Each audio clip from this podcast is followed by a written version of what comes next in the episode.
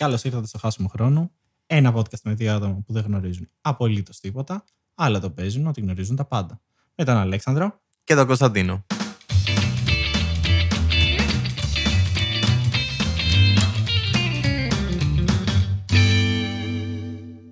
Λοιπόν, για πες μου, τώρα γράφουμε. Πάτε ήθελα να το πω αυτό. Γράφουμε, είμαστε στον αέρα. Α, είμαστε στον αέρα. Δεν είμαστε live. Όχι, αλλά αν το αφήσω, δεν θα είναι σαν να είμαστε live. Ή μπορούσαμε να κάνουμε ένα live από το Instagram και το Facebook που έχουμε πλέον; Πολύ σωστά. Πλέον είμαστε και στο Facebook και στο Instagram. Ωστόσο, καθώς βγήκε το πρώτο επεισόδιο, φτιάξαμε και το Facebook. Επομένως, υπήρχε και το link στο description, όπως είχαμε πει.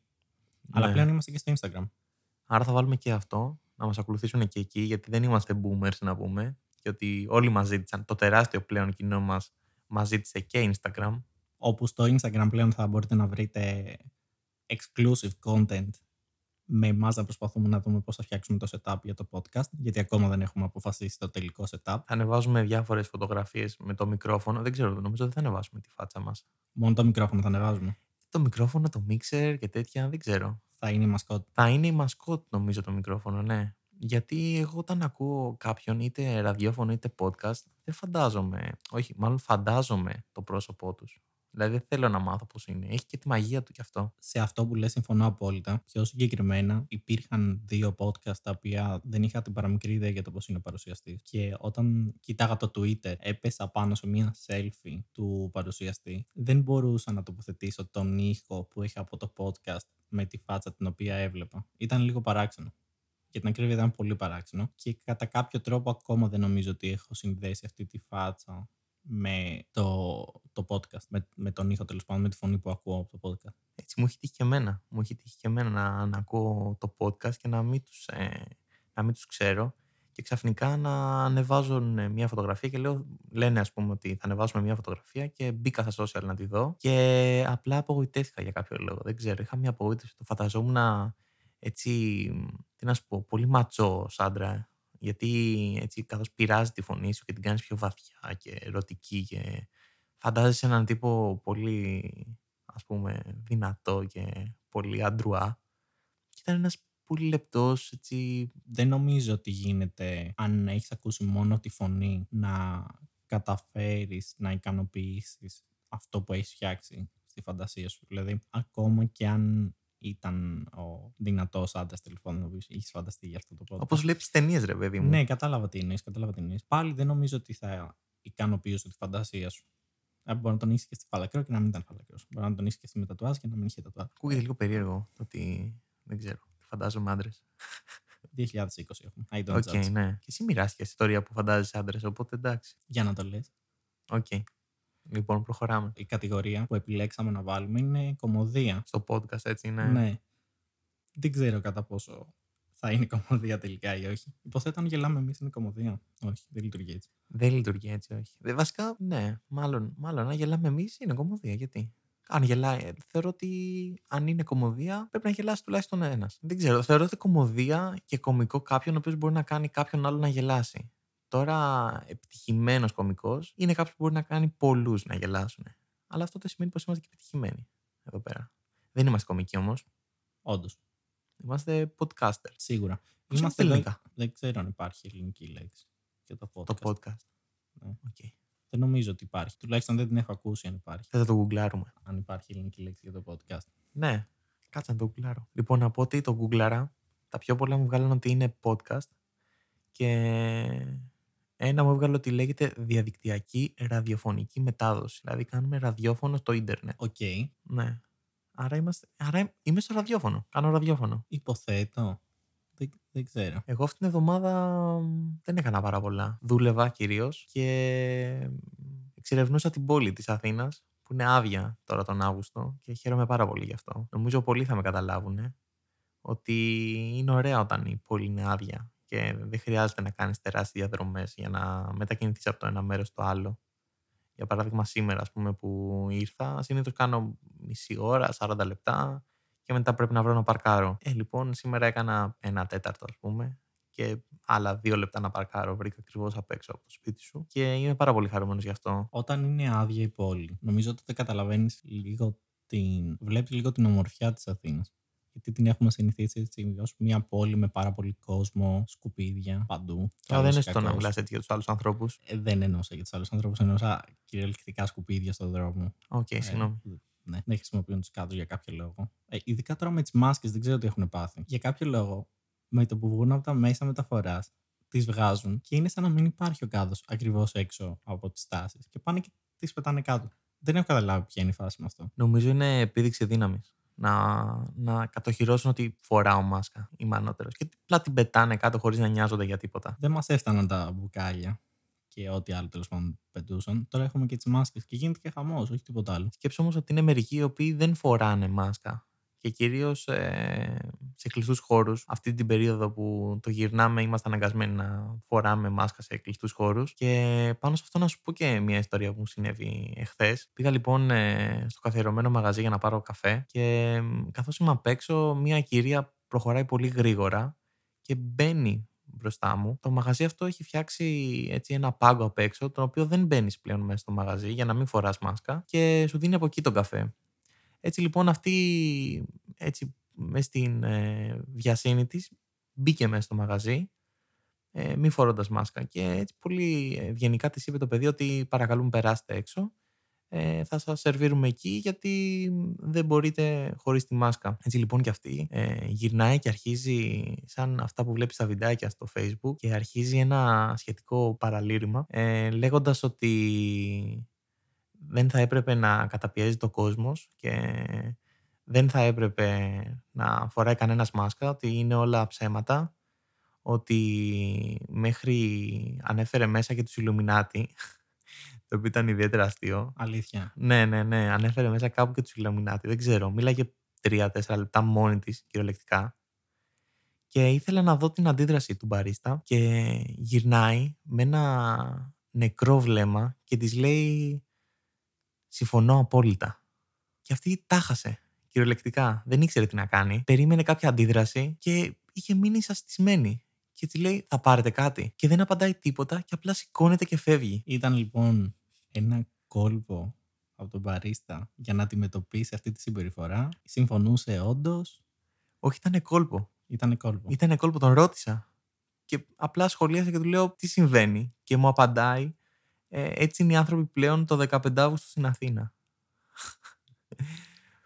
Τώρα, Μόνο σεβασμό για αυτόν τον άνθρωπο. πραγματικά, ήταν ε, ήρωας κατά τη γνώμη μου. Αλλά. Οκ. Δεν, δεν το είδα να έρχεται αυτό. Ναι. Ήταν, ήταν φοβερό. Γιατί μ, ήμασταν, μετά ήρθαν και άλλοι άνθρωποι από πίσω καθώς περίμεναν και όλοι βλέπαν αυτό το παραλήρημα ας πούμε της κυρίας και εν τέλει δεν, κα- δεν πήρε και καφέ. Αυτό να πω. Δηλαδή πας σε ένα μαγαζί να πάρεις καφέ ή πας να πεις αυτά που θες να πεις ας πούμε. Έχουμε μείνει όλοι τρελοί τον Αύγουστο. Ναι. Στη συγκεκριμένη περίπτωση, μάλλον ήταν απλά να πει ότι ήθελε να πει. Ή βασικά απλά περίμενε κάποια κόντρα, δεν βρήκε την κόντρα την οποία περίμενε και δεν ήξερε πώς να συνεχίσει μετά. Έτσι ακριβώς, έτσι ακριβώς. Μάλιστα. Ωραία λοιπόν η Αθήνα τώρα το 15 Αύγουστο που είναι άδεια. Ναι, Εμένα μου αρέσει. Και μάλιστα αυτή την περίοδο το σκυλί μου για κάποιο λόγο έχει αποφασίσει να λειτουργεί σαν ξυπνητήρι και με ξυπνάει από τι 6 το πρωί. Για κάποιο τώρα που δεν λόγο. δουλεύεις, ε. Τώρα που δεν δουλεύω, ναι, που είμαι σε άδεια, με ξυπνάει από τι 6 το πρωί για να τη βγάλω βόλτα. Και να σου πω κάτι, το ψιλοευχαριστιέμαι. Έχει απόλυτη ησυχία. Κάνουμε άνετα την βολτούλα μας, γυρνάμε πίσω, ξαναπέφτει στο κρεβάτι, ξέρω μετά. Αλλά είναι λίγο ωραία, δεν ξέρω. Μ' αρέσει αυτή η ησυχία. Ε, Γιατί την πόλη την έχω συνδυάσει έτσι με αυτοκίνητα, κόσμο, φασαρία, χαμό. Και θυμίζει έτσι λίγο χωριό, ας το πούμε. έτσι. Χωριό μες στην Αθήνα, ε. Ναι. Ωραίο. Δυστυχώς κρατάει μόνο για πολύ λίγες μέρες. Ναι, όντως είναι κρίμα. Αλλά είναι ωραίο. Για αυτούς που μείνουν δηλαδή στην Αθήνα, είναι μια παρηγοριά θέλω. Είδες έστω και έναν, έναν άνθρωπο το πρωί. Έξι ώρα. Έξι ώρα, ναι. Όχι. Κανένα, ναι. Δεν είδα, όταν λέω κανέναν, ψυχή, με το ζόρι περνούσαν μερικά αυτοκίνητα. Λες και είσαι σε thriller. Ίσως αν το σκεφτόμουν εκείνη τη στιγμή Ναι. να ήταν λίγο creep. OK. Ωστόσο, ήταν πιο πολύ σαν την αρχή μια μιας ταινίας που ξυπνάει ο πρωταγωνιστής, βγαίνει έξω έτσι γεμάτος ενέργεια 6 ώρα το πρωί, ενώ εσύ ξέρεις ότι αυτό δεν γίνεται στην πραγματικότητα. Πηγαίνει, κάνει το τρέξιμο του και όλα αυτά. Ανάλογα και τι ώρα κοιμήθηκες. Αν έχεις κοιμηθεί στις 4, ας πούμε, 6 ώρα, 2 ώρες ύπνου δεν είναι τίποτα. Κάτι που ξέρω ότι κάνεις, ας πούμε. ναι. Δυόμιση ώρες ύπνο έριξα. Δεν είχα υπολογίσει το σκύλο να λειτουργήσει ως ξυπνητήρι 6 ώρα το πρωί. Αλλά OK. Okay. Ίσως μπορεί να το μάθεις να το κάνει και το χειμώνα αυτό. Το χειμώνα 6 ώρα το πρωί, όχι. Όχι, ε. Δεν νομίζω ότι λειτουργεί το ίδιο. Γιατί λόγω ζέστης είναι τώρα αυτό. Θεωρείς. Την επηρεάζει η ζέστη; Ίσως, ίσως να είναι και η ζέστη. Ωστόσο, χθες το βράδυ δεν, μπορούσε, δεν ήθελε να βγει βασικά. Διότι έγινε η έκρηξη στο εργοστάσιο με τα πλαστικά Ναι. και μύριζε έντονα. και δεν ήθελε να βγει με τίποτα έξω. Απόλυτος φυσιολογικό. Ούτε κι εγώ ήθελα να βγω έξω. Επομένως, ίσως αυτό να είναι και ένας λόγος που με ξύπνησε 6 ώρα το πρωί να το βγάλω. Δεν περίμενα η αλήθεια είναι ότι θα φτάσει η μυρωδιά μέχρι εδώ. Να σημειωθεί ότι το εργοστάσιο με τα πλαστικά η έκρηξη έγινε στη μεταμόρφωση. Η φωτιά τέλος πάντων, δεν ξέρω αν υπήρξε. Νομίζω υπήρξε έκρηξη μετά. Ε, η φωτιά λοιπόν στο εργοστάσιο ήταν στη μεταμόρφωση με πλαστικά και γέμισε ο αέρας με, Με όμορφες μυρωδιές. με όμορφες μυρωδιές πλαστικού, μάλιστα. Δεν είναι σε όλη την Αθήνα βέβαια. Όχι. Και σου ήρθε και μήνυμα. Πολύ σωστά. Συνηθισμένος λοιπόν πλέον από τον ιό, τότε που αποφασίσαν να παίξουν με τα μηνύματα και το alert σε όλους για να πούνε ότι πρέπει να μείνουμε μες στο σπίτι και ότι πρέπει να φοράμε μάσκες και όλα αυτά. Από ό,τι φαίνεται η Γενική Γραμματεία Προστασίας του Πολίτη, αν δεν κάνω λάθος έτσι λέγεται, Ναι, ναι, πολύ σωστό. Τώρα που βρήκε λοιπόν το κολπάκι με τα alerts για να στέλνει στο κινητό, βρήκε άλλη μια ευκαιρία να εκμεταλλευτεί το νέο feature που έχουν και ξανά έστειλε όντως μήνυμα, αυτή τη φορά όχι για τον ιό.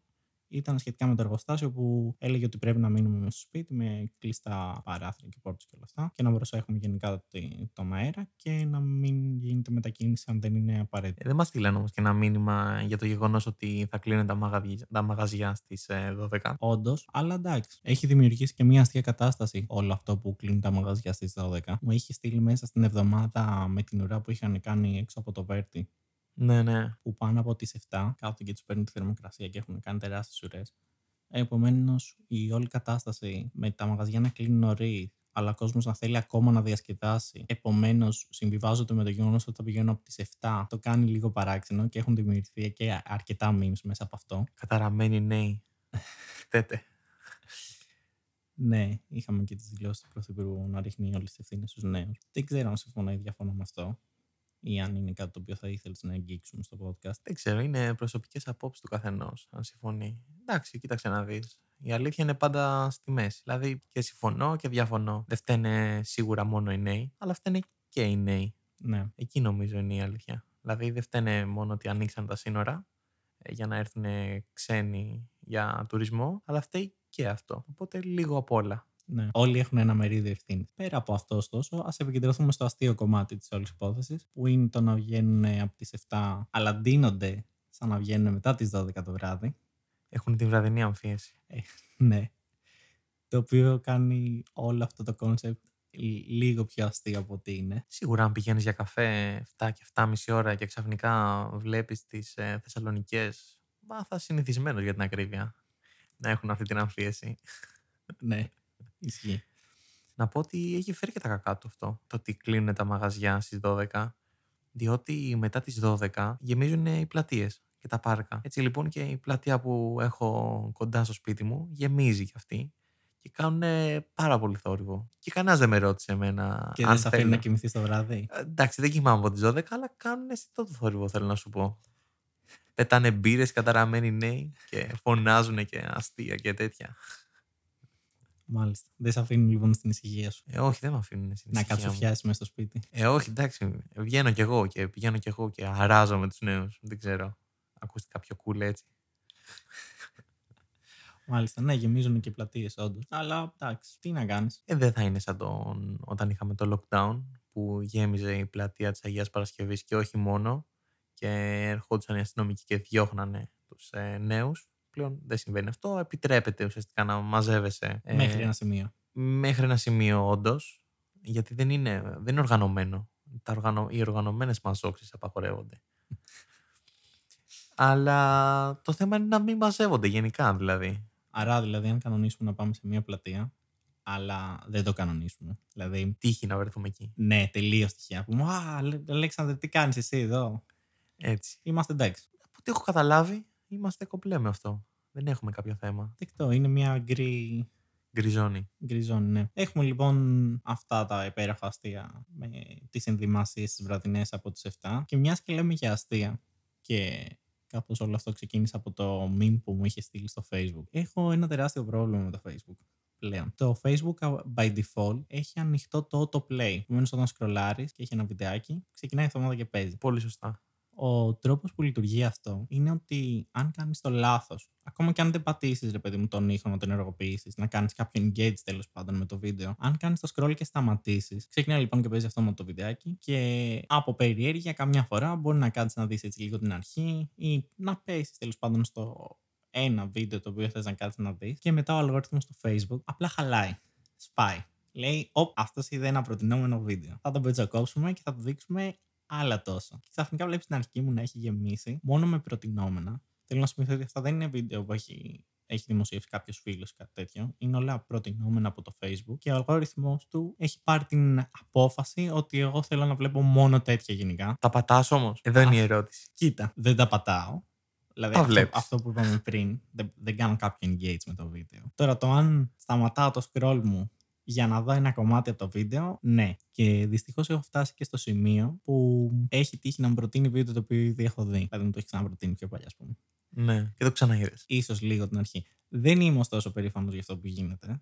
Ναι. Αλλά ο αλγόριθμος του Facebook ε, θεωρώ ότι έχει σπάσει. Ειδικά τώρα που θέλουν απλά να προωθήσουν το βίντεο format γενικά και έχουν επενδύσει πάρα πολύ σε αυτό, με έχει καταστρέψει. Ωστόσο, έχεις και εσύ, γιατί είσαι ήσυχος τώρα, προσπαθείς να το αποφύγεις αυτό. Έχεις και εσύ ένα παρόμοιο πρόβλημα, αλλά με το YouTube. Ναι, δεν βλέπω γενικά βίντεο στο Facebook, οπότε δεν μπορώ να μοιραστώ τον ίδιο ακριβώς ε, προβληματισμό με σένα, αλλά βλέπω στο YouTube, ναι. Εντάξει, γενικά το YouTube μου θα έλεγε κανείς ότι είναι, ένας, χα- είναι ένα χάος. Πρέπει να πω όμως ότι το έχω αρκετά χρόνια. Θέλω να πω ότι το έχω σίγουρα πάνω από 10 χρόνια το YouTube. Οπότε όπως μπορείς να καταλάβεις ο- όσο μεγαλώνω και οριμάζω, έτσι μεγαλώνει και οριμάζει ο αλγόριθμος του YouTube μαζί μου.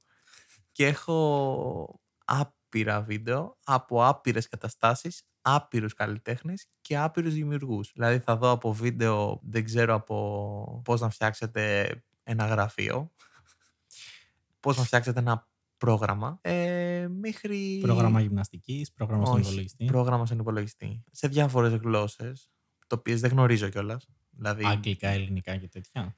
ε, όχι, όχι, όχι. Ε, προγρα... ε, προγραμματιστικές γλώσσες. Π.χ. μπορεί να έχει κάποια γλώσσα που δεν γνωρίζω. Όπως για παράδειγμα στη γλώσσα σε. Ε, μετά μπορεί να βρεις ε, τραγούδια, πάρα πολλά τραγούδια. Αυτό είναι σε όλες τις γλώσσες γενικά, όχι τις που, που ομιλούνται ας πούμε.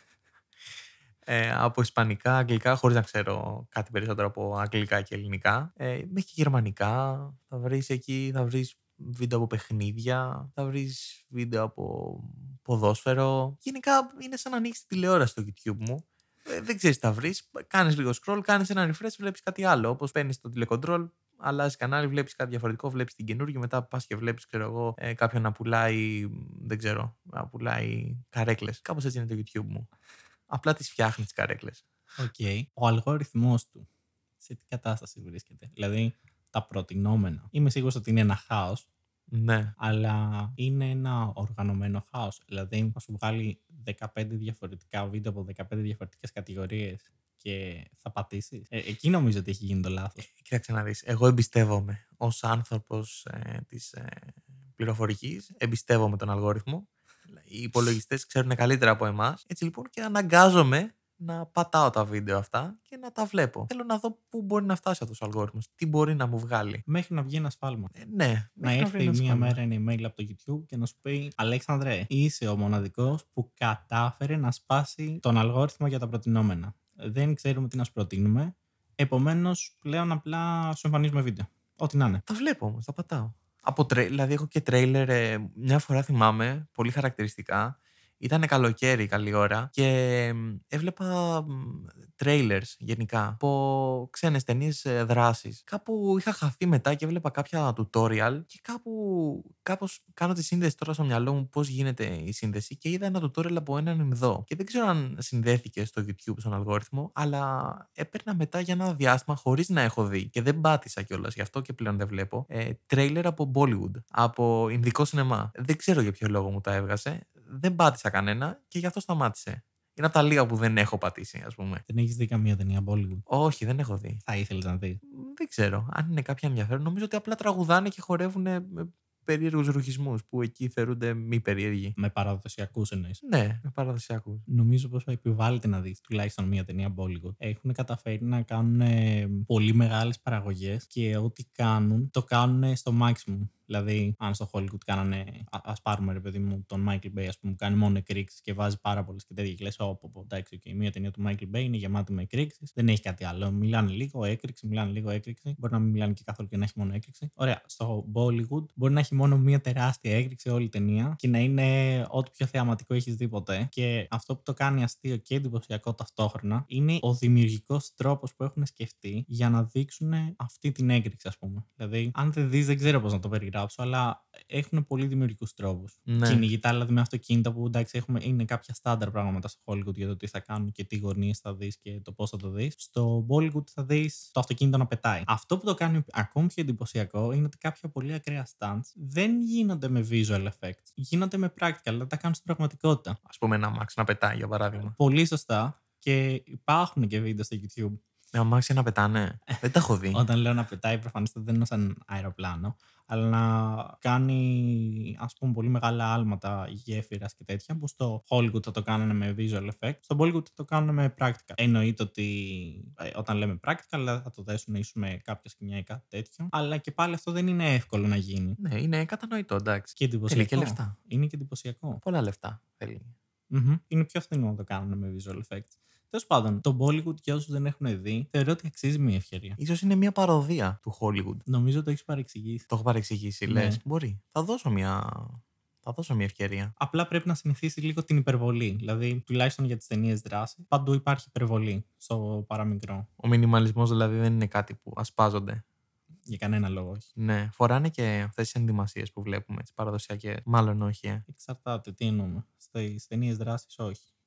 Ε, βασικά αρχικά πάντα καταφέρνουν με κάποιο μαγικό τρόπο να βάλουν το χορό μέσα. Ναι, αυτό, αυτό Σε έχω δει και σκηνές, κατά πάσα πιθανότητα ναι, θα φοράνε κάποιες από τις παραδοσιακές, αλλά όχι απαραίτητα. Δεν θα ήταν περίεργο να έβλεπες στο Hollywood δηλαδή κάτι τέτοιο να συμβαίνει. Για παράδειγμα, μια ταινία γυρισμένη για την Ελλάδα και εκεί που γίνει τη δράση, ας πούμε, η Λάρα Κρόφτ π.χ. να έρθει στην Ελλάδα να βρει τα αρχαία μας και ξαφνικά να σταματάει και να βγαίνουν τσολιάδες να χορεύουν, ας πούμε.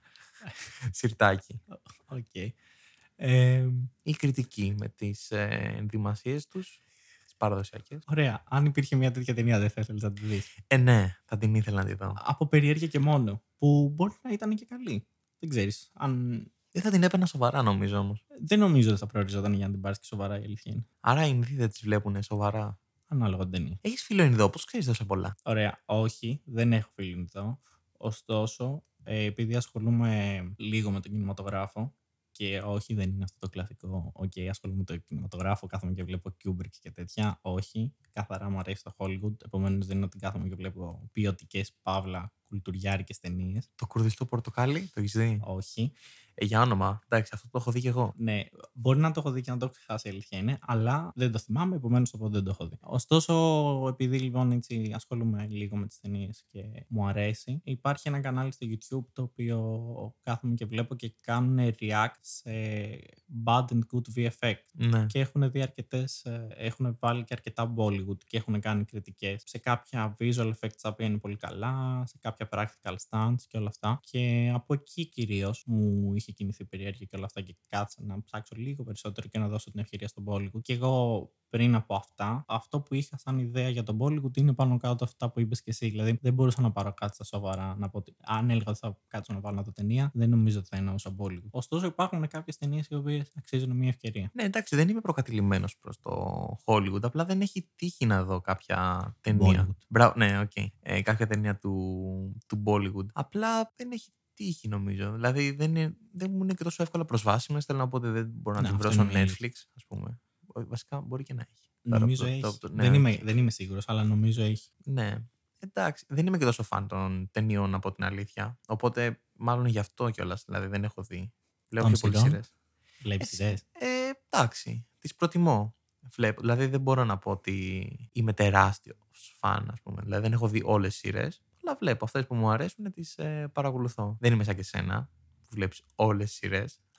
Εγώ βλέπω όλα τα βίντεο στο YouTube, οπότε δεν μου μένει και πολύς χρόνος. Αυτό το δέχομαι. Ε, γι' αυτό. Αυτό είναι το πρόβλημα. Το δέχομαι. Αλλά απλά έτσι, για να έχει το κοινό μας ένα μέτρο σύγκρισης. Για πες μας λίγο, όταν βρίσκεις μια σειρά που σου αρέσει πάρα πολύ, ας πούμε, καταφέρνεις και βρίσκεις μια σειρά η οποία σου αρέσει πάρα πολύ. Okay. Ο μέγιστος αριθμός επεισοδίων που θα δεις, ποιος είναι, μέσα σε, μία μέρα; Σε μία μέρα. Σε μία μέρα. Εντάξει, δεν ξεκινάω την ημέρα μου λέγοντας θα δω τόσα επεισόδια.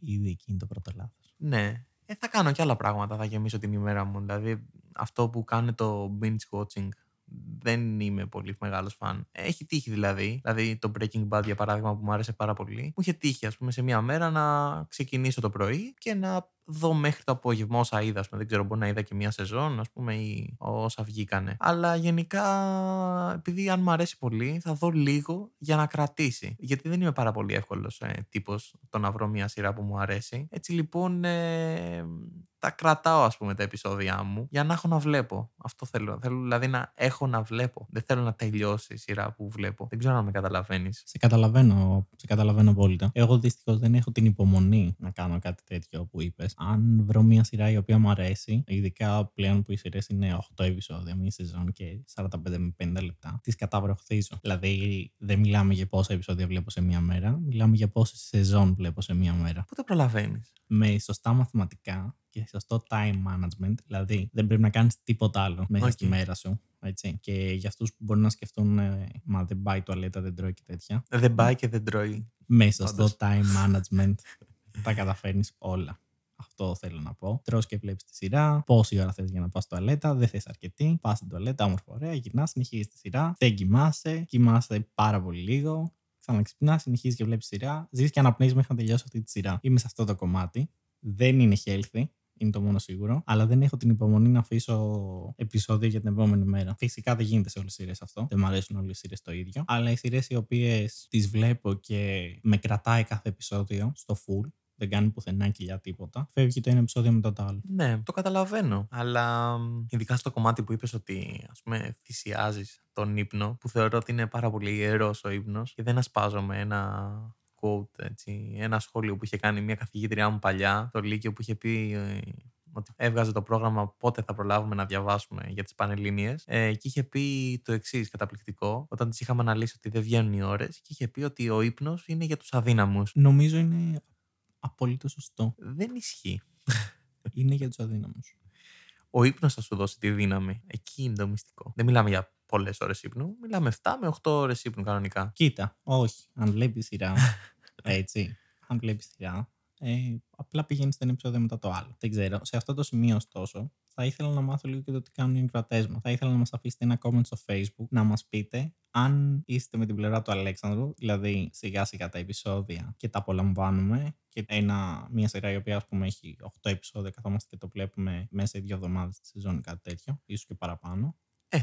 Ανάλογα τώρα, αν σε τραβήξει, μπορεί να το δεις και σε μια εβδομάδα, ρε παιδί μου. Δηλαδή, ναι. να βλέπεις ένα επεισόδιο την ημέρα. Δηλαδή, εγώ θεωρώ αυτό είναι το καλύτερο περίπου. Ένα επεισόδιο την ημέρα, ναι. άντε δύο. Αν δηλαδή, αν σε, σε ένα cliffhanger σε το τέλος σεζόν, μπορείς να δεις δύο. Έτσι μαζί με το φαγητό, χαλαρά, έτσι κάτι να σε συνοδεύει, ρε παιδί μου, για να προλάβεις ουσιαστικά να κρατήσεις την πληροφορία που σου έδωσε το επεισόδιο. Ναι. Αν είστε λοιπόν με την πλευρά του Αλέξανδρου, δηλαδή αδύναμοι χαρακτήρες. Ή δυνατοί, που κοιμούνται, οπότε έχουμε δύναμη. Ναι αδύναμοι χαρακτήρες λοιπόν. Ή αν σας αρέσει να καταχωρηθείτε και εσείς τις σειρές και να βλέπετε μία σεζόν την ημέρα και όχι ένα επεισόδιο. Δεν ξέρω ποιος θα κάνει αυτό τι μέρες μας. Ειδικά πλέον με το Netflix. Okay. Κοίτα, εν μέσω καραντίνας δεν ισχύει αυτό. Εντάξει. Εδώ αφαιρούνται οι κανόνες, έτσι. Εν μέσω καραντίνας δεν έχεις τίποτα να κάνεις, οπότε μπορείς να δεις όσα επεισόδια θέλεις, ας πούμε. Να κάνεις ό,τι θέλει. Τώρα σε μια ζωή που πρέπει να πας σχολείο, να δουλέψεις, ε, δεν ξέρω, να φροντίσεις ανθρώπους, να βγεις. Θέλω ότι ένα επεισόδιο την ημέρα, δύο είναι καλά. Θα μας πούνε κιόλας. Ναι, θα περιμένουμε στα κόμματα να δούμε. Θα αφήσουμε κάποιο poll. Ναι, ναι, ναι, θα αφήσουμε poll. Μου άρεσε η ιδέα. Θα βάλουμε poll λοιπόν στο Facebook και θα πρέπει να ψηφίσετε. Στο Instagram; Και στο Instagram. Και θα, κάνουμε story, θα κάνουμε story. Okay. Αν κρατάει μόνο για 24 ώρες, αλλά. Okay. Θα βάζουμε ένα κάθε μέρα. Στο Facebook θα το βρείτε το poll, το οποίο θα μείνει και για καμιά εβδομάδα. Να δούμε αν είστε δύναμη χαρακτήριση ή όχι. Να πούμε ότι θα βγάζουμε και επεισόδια κάθε δύο εβδομάδες. Μάλιστα, όντως. Έχουμε αποφασίσει στο πρόγραμμα, ας πούμε. Ε, νομίζω κάθε δύο εβδομάδες είναι αρκετά καλά. Ναι, έτσι λίγο-λίγο για να, μας, για να κρατήσουν τις πληροφορίες όπως έλεγα.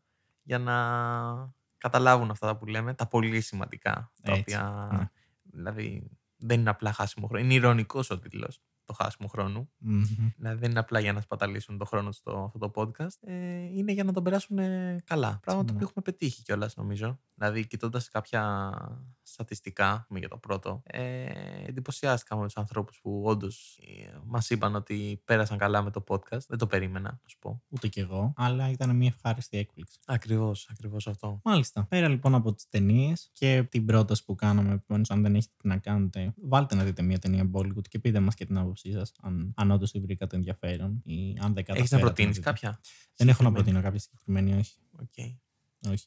Γιατί έχει να κάνει αποκλειστικά με το γούστο του καθενός. Είναι λίγο συγκεκριμένες οι ταινίες, το είδος και όλα αυτά. Αν θες δράσεις, αν θες να έχει και μουσική μέσα, αν δεν θες να έχει μουσική, αν θες δράμα ή όχι. Ο Εκατομμυρούχο δεν ήταν μια ταινία; Ε, Δεν ήταν Bollywood όμως. Ναι, είχε απλά σχέση με την Ινδία. Αυτό δεν, δεν, κα- δεν το κάνει αυτό Bollywood. Ναι, Αν οκ. καταλαβαίνεις Ναι, τι όχι, το σημαίνει. κατάλαβα. Ναι, ναι, ναι. Επομένως, πείτε μας και για το Bollywood. Και αν έχετε να προτείνετε και κάποια ταινία, θα περιμένουμε στα comment. Να τη δω κι εγώ. Ναι, να μου πεις και εσύ την άποψή σου.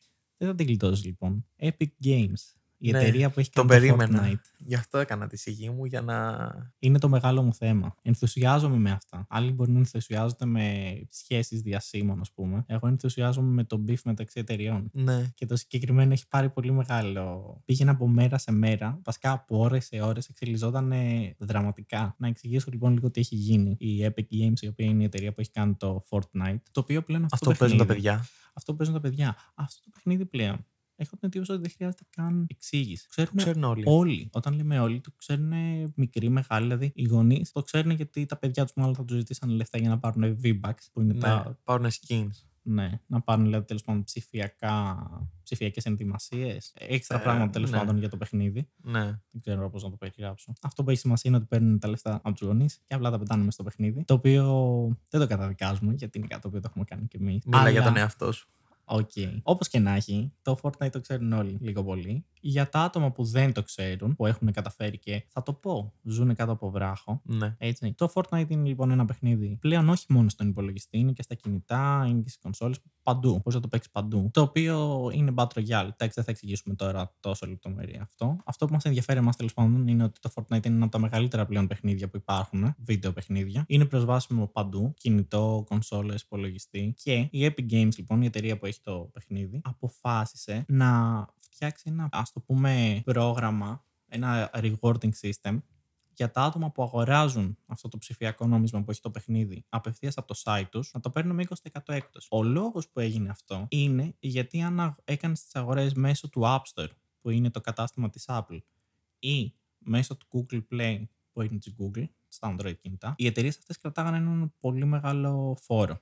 Πιο συγκεκριμένα το App Store κράταγε 30% από ό,τι μάθαμε από κάθε αγορά που γινόταν μέσω του καταστήματός τους. Και η Epic πλέον, σαν μία από τις μεγαλύτερες εταιρείες, είπε ότι έχω αρκετή δύναμη για να το αποφύγω. Και έβαλε 20% έκπτωση λοιπόν, αν αγοράσει απευθείας από την Epic. Κάτι το οποίο ενημερώθηκα αργότερα και δεν το ήξερα από, το, από την πρώτη ανακοίνωση που έγινε, είναι ότι εβάλανε τρόπο μέσα από το παιχνίδι, ε, από το App Store, από τα κινητά και αυτά, να σε πηγαίνει σε δικιά του σελίδα για να αγοράσει. Λοιπόν. Άρα η προσφορά δηλαδή, δεν ήταν μόνο ότι αν πήγαινε από τον υπολογιστή να την κάνεις, μπορούσες να την κάνεις και μέσα από το κινητό. Και αυτό λοιπόν οδήγησε στην Apple το να βγει και να πει ότι απαγορεύουμε το παιχνίδι σας, το βγάζουμε από τα, κατα- από τα καταστήματά μας, από το App Store δεν είναι πλέον διαθέσιμο, δεν, μπορείτε, δεν μπορείτε να το κατεβάσετε. Λίγες ώρες μετά που έγινε αυτή η ανακοίνωση, η Epic έκανε μήνυση στην Apple, λέγοντας ότι το κατάστημά της είναι μονοπόλιο και ότι κοντρολάρει τα πάντα, το οποίο είναι παράνομο. Γενικά το μονοπόλιο δεν επιτρέπεται. Λίγες ώρες μετά από αυτό, έβγαλε και η Google το Fortnite από το Play Store. Και η Epic έκανε μήνυση και στην Google. Κατά τη διάρκεια όλου αυτού, εταιρείες σαν τον Spotify και η Facebook ε, έχουν πάρει το μέρος της Epic και το παρουσιάζουν ότι δεν είναι fair game ε, επειδή τα καταστήματα αυτά ελέγχονται μόνο από δύο εταιρείες, η μία είναι για τα Apple, η άλλη είναι για τα Android κινητά, έχουν πλήρη έλεγχο και μπορούν να κάνουν πραγματικά ό,τι θέλουν. Και θεωρούν ότι αυτό δεν είναι σωστό λοιπόν η Epic και οι άλλες εταιρείες όπως Spotify και Facebook και ότι πρέπει κάτι να γίνει γι' αυτό. Και τα βάλαν με, με τους μεγάλους. Τους πολύ μεγάλους. Η Apple είναι η μεγαλύτερη εταιρεία, έτσι. Αυτή τη Μάλιστα. στιγμή, σε θέμα αξίας δηλαδή. Πολύ σωστά. Και η Google, όπως ξέρουμε, Είναι η Google. Είναι η Google πολύ σωστά. Είναι η μεγάλη μαμά. Επομένως, δύο τεράστιες εταιρείες, τεράστιες, πάνε κόντρα εναντίον εξίσου μεγάλων εταιρείων, ωστόσο. Δηλαδή, OK, η Epic πρόσφατα έγινε μια πολύ μεγάλη εταιρεία και δεν ξέρω και αν μπορεί να συγκριθεί με την Apple. Ε, δεν νομίζω να μπορεί να συγκριθεί. Αλλά το Συμβάλλει μόνο ένα Facebook, παιχνίδι. το Facebook μπορεί να συγκριθεί Google και την Apple μέχρι ένα σημείο. Ε, ναι, βέβαια. Γιατί όταν λέμε Facebook δεν εννοούμε μόνο Facebook. Εννοούμε πάρα πολλές πλατφόρμες που είναι κάτω από το Facebook και το Instagram δηλαδή, το WhatsApp και πάρα πολλά άλλα τα οποία Έχει. πάρει. έχει Μμμ. ο Μάρκος.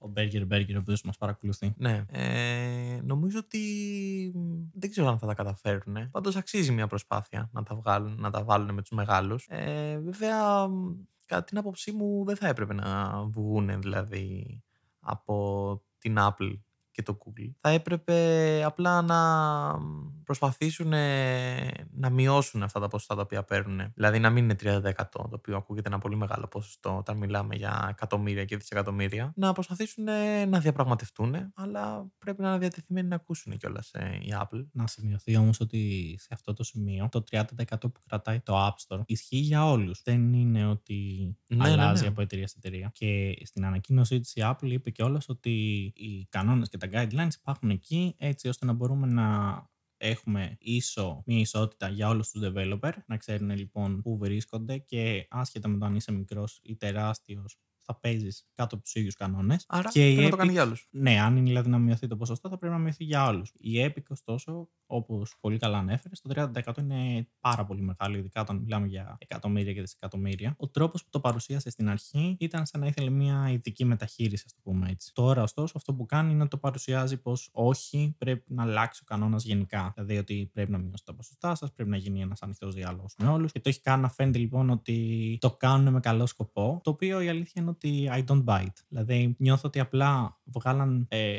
ξαφνικά τόσο πολλά λεφτά και έγιναν από τη μία μέρα στην άλλη μία από τις μεγαλύτερες εταιρείες. Και απλά αυτή τη στιγμή προσπαθούν να εκμεταλλευτούν το κοινό που έχουν. Και τι ε, να σημειωθεί ότι μέσα στο Fortnite βγάλανε και ένα τρέιλερ το οποίο το, ήταν σαν να το είχαν έτοιμο. Άρα κάτι μου λέει ότι το περίμεναν ότι θα τους βγάλει η Apple από το App Store. Έβγαλαν λοιπόν ένα τρέιλερ μέσα στο παιχνίδι που δείχνει ένα short film, ας το πούμε έτσι. Που δείχνει, είναι καρμπόν, ας το πούμε έτσι, αντιγραφή ένα πολύ παλιό σποτάκι της Apple ε, και στην ουσία έχουν κάνει ένα parody και λένε ότι η Apple έχει γίνει αυτό που κορόιδευε, ας το πούμε έτσι. Ε, ότι έλεγε πως τα product μας είναι για να κάνετε τη ζωή σας καλύτερη και όλα αυτά και το κέρδος γενικά δεν ήταν ε, ποτέ πρώτο, ας το πούμε έτσι. Πάντα πρώτος ήταν ο καταναλωτής και πλέον λέει η Epic ότι δεν ισχύει αυτό και το ban στο App Store το, το αποδεικνύει και στην ουσία ζητάει, έχει κάνει και hashtag Free Fortnite, ζητάει από, από τους παίκτες, από το κοινό να βοηθήσει στην όλη κατάσταση. Το οποίο εγώ αυτό είναι που δεν βρίσκω σωστό. Ειδικά αν πάρουμε το δεδομένο ότι το κοινό είναι παιδιά. Και όταν λέω παιδιά εννοούμε κάτω των 17. Όχι ότι δεν παίζουν μεγάλοι, αλλά ένας, ένα πολύ μεγάλο ποσοστό είναι κάτω των 17. Επομένως, αυτή τη στιγμή η Epic στην ουσία ζητάει από ανήλικα να υποστηρίξουν ένα τέτοιο legal battle. Το οποίο δεν το βρίσκω καθόλου σωστό. Σίγουρα δεν μπορούν να, να ακολουθήσουν τα, τα μικρά παιδιά γιατί δεν έχουν ακριβώς ε, σωστή γνώμη ολοκληρωμένη μάλλον ε, γνώμη πάνω σε αυτό το θέμα. Δεν μπορούν να καταλάβουν τι είναι σωστό, τι είναι λάθος, ειδικά σε ένα τέτοιο θέμα το οποίο ε, θα επηρεάσει, δηλαδή ό,τι και να γίνει θα επηρεαστεί γενικά ε, η οικονομία στις ε, πλατφόρμες, ε, είτε είναι στην Apple είτε είναι στην Google, γιατί θα επηρεάσει όλους όλους του developer. Δηλαδή, δεν μιλάμε αυτή τη στιγμή μόνο για το Fortnite, οπότε έχει μια πάρα πολύ μεγάλη έκταση αυτό το θέμα. Ε, αλλά ήταν λογικό να γίνει κάτι τέτοιο. Σε, σε μια χρονιά, το 2020, μια ε, χρονιά γεμάτη επαναστάσεις, γεμάτη αρρώστιες, γεμάτη σκοτωμούς, γεμάτη διάφορα Φωτιές, πράγματα. Τα πάντα όλα. Κυριολεκτικά τα Πανδημίες, πάντα. ε, Φωτιές, αρρώστιες, ίσως πολέμους. Ποιος ξέρει. Ναι, Δεν, γεμάτο. δεν υπάρχει κάτι που να μην έχει γίνει. Νομίζω τώρα το μόνο που περιμένουμε είναι Εξωγήινοι. είναι ή εξωγήινοι ή δεινοσαύρους. Εντάξει, πιο κοντά είμαι στους εξωγήινους Στους εγώ. εξωγήινους. Ναι, είμαι φαν των εξωγήινων γενικά και των ταινιών με τους εξωγήινους. Οκ. Γι' αυτό έγινε κιόλας αυτή η εξέγερση, ας πούμε, τι- με το Fortnite. Αλλά κοίτα να δεις όμως πόσο μεγάλη έκταση έχουν πάρει τα, τα βιντεοπαιχνίδια στις μέρες μας. Πόσο μπορεί να επηρεάσουν ε, γενικά τις οικονομίες, ας πούμε. Μια εταιρεία όπως η Apple, με τόσα εκατομμύρια, ξαφνικά... Βασικά Δι- ναι, ναι, τρεις. τρεις, τρεις. Έχει ακουμπήσει το τρεις. Πολύ Βέβαια. σωστά. Είναι η εταιρεία που ακούμπησε 3 εκατομμύρια. Ε, μ, να επηρεάζεται από ένα παιχνίδι. Ναι.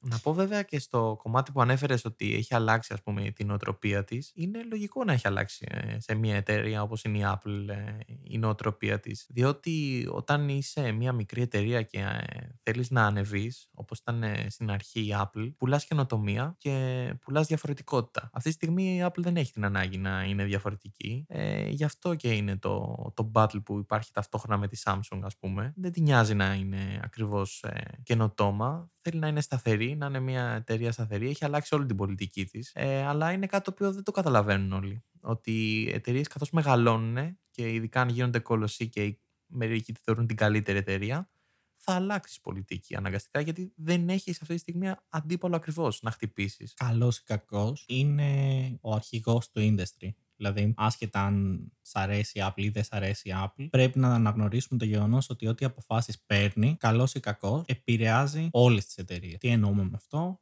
όταν αποφάσισε να βγάλει π.χ. το audio jack από τα κινητά. Είναι κάτι το οποίο την πρώτη χρονιά που το έκανε έγινε ένας πολύ μεγάλος χαμός. Ε, οι Android fans κορόιδων έλεγαν Χαχαχά, σας έβγαλαν το audio jack, δεν μπορείτε να βάλετε ακουστικά. Ένα χρόνο μετά έρχεται η Samsung και λέει: Παιδιά, το καινούργιο κινητάκι μας, ναι, ούτε μας έχει. Εντάξει. Ε, έτσι γίνεται σε αυτές ε, τις περιπτώσεις. Το ίδιο ισχύει και για το χρηματικό ποσό. Το οποίο όλοι λένε ξαφνικά έχει γίνει μια πολυτέλεια να έχεις ένα. ήταν βασικά μια πολυτέλεια το να έχεις ένα Apple κινητό, να έχεις ένα iPhone. Ε, πλέον υπάρχουν ε, οι ναυαρχίδες της Samsung, ε, έχουν την ίδια αξία με ένα iPhone, να πούμε. Βέβαια, έχουν γίνει τα κινητά πλέον κοσμήματα. Δηλαδή, μιλάμε ναι. για πάρα πολλά λεφτά για να πάρεις ένα κινητό. Μιλάμε για, ειδικά στην Ελλάδα, μιλάμε για, ε, μιλάμε για δύο μισθούς σχετικά με τα τωρινά δεδομένα. Υπάρχουν πάρα πολλοί άνθρωποι που εκεί θέλουν να δώσουν τα λεφτά τους και δεν θα το κατακρίνουμε εμείς. Όχι, σίγουρα. Έχεις μια επιλογή. Θα πάρεις μεταχειρισμένο αυτοκίνητο ή ένα κινητό. Παίρνεις ένα κινητό. Εντάξει. Ε, τώρα. Ενώ δεν θα το κατακρίνουμε. Έχεις δίκιο. Ε, ναι, ειδικά βέβαια. Περίεργο να ακούγεται από σένα αυτό έναν πολύ μεγάλο φαν της Apple. Είμαι φαν της Apple, αλλά αυτό δεν σημαίνει ότι δεν αναγνωρίζω κάποια πράγματα, δηλαδή δεν πηγαίνω τυφλά να πάρω κάτι. Ναι, υπάρχουν πάρα πολλοί αυτοί οι οποίοι το κάνουν πιο πολύ για το image, ας πούμε. Ναι, δεν με ενδιαφέρει απλά να κυκλοφορήσω με το μιλαράκι απ' έξω, ας πούμε. Που πλέον η αλήθεια είναι ότι και με το Samsung να κυκλοφορήσει τα ίδια λεφτά είναι. Εντάξει, έχει, έχει το Prestige, ας πούμε, έχει χτίσει τόσο χρόνια το Prestige η Apple, αλλά πλέον δεν, είναι, δεν θεωρώ ότι το μιλαράκι είναι αυτό που κάνει το, το image. Πληρώνεις βέβαια και το image. Ναι. Το design, ας πούμε. Σε όλες τις εταιρείες. Σε όλες τις εταιρείες, πολύ σωστά. Αλλά παλαιότερα τουλάχιστον. Ναι. Ε, πλήρωνες το οικονομικό στάτους που σου προσέφερε ένα κινητό της Apple. Ναι, ναι, ναι. Πέρα από τις καινοτομίες κτλ. Είχε σκοπό να είναι ένα κινητό για λίγους. Εμένα μου αρέσει πάρα πολύ που πλέον είμαστε σε ένα σημείο που οι εταιρείες δέχονται τον ανταγωνισμό. Να, να επαναδιατυπώσω. Το marketing της κάθε εταιρείας δείχνει ότι δέχεται τον ανταγωνισμό.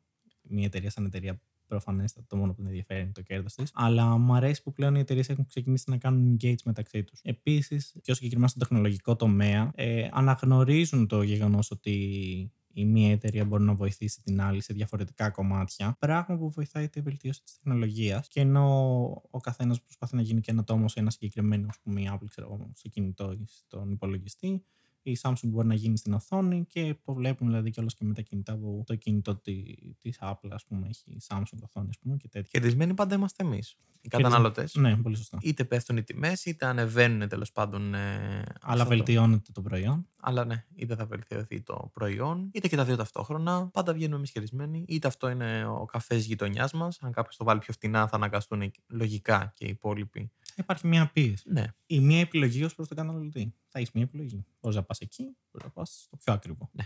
Να αγοράσεις την ποιότητα. Που δεν ισχύει πάντα, βέβαια. Δεν ισχύει πάντα, όχι, αλλά ναι. Σαν rule of thumb έχουμε συνήθως ότι αν πληρώνεις πιο ακριβά, συνήθως είναι και λίγο πιο ποιοτικό. Πλέον όντως δεν ισχύει πάντα. Ε, με τη δύναμη του διαδικτύου έχουμε ξεκινήσει και κάνουμε και περισσότερο research σε πράγματα και βρίσκουμε φθηνέ εναλλακτικές. Θες να κόψω ένα χορηγό μας, τα Μικέλ. Τον κόβουμε απευθείας, ε. Ναι. Συγγνώμη, Μικέλ. Εντάξει τώρα. Ακριβώς καφές. Ναι. Μέτρια ποιότητα. Πολύ μέτρια ποιότητα. Δεν θα κάνουμε διαφήμιση σε άλλη εταιρεία. Απλά θα πούμε ότι ειδικά όταν είχε έρθει και 2 ευρώ ήταν εξωφρενική τιμή. Όταν οι υπόλοιποι καφέδες ήταν στο 1,30 και 1,20 ήταν τραγική τιμή. Αυτή η Λάρισα είναι κάπως ε, τρελή με τους καφέδες. Και πλέον ακόμα που υπάρχουν και άλλοι καφέδες που ακρίβηναν, ας πούμε, και είναι στο 1,5 και 1,70, ε, είναι λίγο τραβηγμένο το 2 ευρώ. Και εμένα δεν μου αρέσει κιόλας, να σου πω την αλήθεια. Δηλαδή δεν είναι μόνο το 2 ευρώ, είναι ότι δεν μου αρέσει ο καφές. Είναι το brand πλέον. Πληρώνεις και λίγο το brand. Εντάξει τώρα, την brand να πληρώσεις τώρα. Εντάξει, έχει πιάσει ένα όνομα. Έχεις ένα στάτου. Δεν ξέρω αν έχει στάτου, αλλά όχι. Στάτου θα έχεις αν έπαιρνε από άλλη γνωστή αλυσίδα ήταν με πράσινο σήμα. Α, ναι. Αυτή δεν έχει πάει καλά σε εμάς στην Ελλάδα. Είναι λίγο πιο ακριβή από ό,τι θα έπρεπε. Ε, Ακόμα λίγο- και για τα στάτου. Είναι λίγο- πιο ακριβή από ό,τι θα έπρεπε. Ε, στην Αμερική έχει βέβαια πιάσει πάρα πολύ. Αλλά είναι και μονοπόλιο σχεδόν. Στην Αμερική. Ναι. Ναι. Δεν νομίζω ότι ξέρουν και κάτι άλλο πέρα από αυτό. Έχουν και άλλα. Ναι, αλλά Έχουν Tim Hortons, ας πούμε. στον Καναδά. Και πάει και στην Αμερική μερικά καταστήματα. Εντάξει, αλλά κυρίως. Ναι, κυρίως είναι στην, ε, στον Καναδά. Ναι. Αλλά ακόμα και στον Καναδά ε, και το... η πράσινη εταιρεία είναι ε, έτσι πολύ δεδομένη και εκεί. Αλλά δεν ξέρουν τι πάνε να πει καφές. Δεν είναι Έλληνες σαν και εμάς. Με το φραπεδάκι. Ε, φρέντο, Έτσι. Φρέντο εσπρέσο. Τα φρέντα μας, τα εσπρέσα μας. Τα φρέντα τα εσπρέσα, να σου πω ότι μπορεί να παλιά να είχαμε ως στίγμα τον ε, φραπέ και ότι ήταν ε, μόνο στην Ελλάδα, αλλά από ό,τι έχω καταλάβει πλέον και το φρέντο εσπρέσο είναι μια, ε, έτσι, ένα κατασκεύασμα ελληνικό. Όταν ε, σε ένα από τα ταξίδια τέλος πάντων που έχω πάει, σε όλα έχω ζητήσει ένα φρέντο εσπρέσο. Ποτέ δεν έχω πάρει. Το καλύτερο και το πιο κοντινό που έχω πάρει είναι ένας καπουτσίνο, δηλαδή σε φρέντο καπουτσίνο είχα ζητήσει εκείνη τη φορά Ναι, ναι. ένας καπουτσίνο με παγάκια μέσα. Για να τον κάνουν παγωμένο. Λοιπόν, αυτό δεν είναι καφέ ο οποίο πίνουν στο εξωτερικό, να πούμε. Ε, είναι ένα πράγμα. Ε, μωρέ, τι ξέρουν αυτοί τώρα. Σαν το Πού ελληνικό να δεν έχεις. ξέρουν, μωρέ, σαν, σαν, Σαν το το- ελληνικό δεν Ε, έχεις. δεν έχει. Δεν έχει. Σαν όσο εμάς δεν έχει. Ε, Ξυπνάς το πρωί, κάνεις τη φραπεδιά σου. Τρως την τυροπιτούλα σου, πας το απο- απογευματάκι, πίνεις το φρέντο στο εσπρέσο σου. Ποιος πίνει, δεν ξέρω. Φραπέ πίνει κανένας. Ξέρεις κανένα που να πίνει φραπέ πλέον. Πέρα από Εγώ εμένα. κάποιον πολύ μεγάλο. Πέρα από μένα. Εντάξει. Υπάρχουν μέρε. Υπάρχουν μέρες που το φραπέ το σηκώνει. Υπάρχουν. Ναι. Είναι ένας, ο φραπέ νομίζω είναι ένας ε, είτε φοιτητικός καφές, κατά τη γνώμη μου. Δηλαδή τύπου δεν έχεις κάτι άλλο σπίτι και το φτιάχνεις. Δηλαδή, εμένα μου έχει τύχει αυτό. Ναι. Αλλά δεν είναι ότι θα σηκωθώ και θα πω πάω να φτιάξω ένα φραπέ. Θα- Υπάρχουν και αυτές τι μέρες. Υπάρχουν και αυτές τι μέρες. Υπάρχουνε. Έχει τη θέση το φραπέ. Έχει τη θέση. Είναι, Είναι στο αίμα σου. είναι στο αίμα. Ω ναι. Έλληνας, ε. Πω, πολύ σωστά. Ναι. Δηλαδή βγαίνεις και χωρίς να στον μάθουν, αν το δεις, μπορεί να μην ξέρεις πώς το λένε, αλλά το αναγνωρίζεις. Είναι Ελλάδα.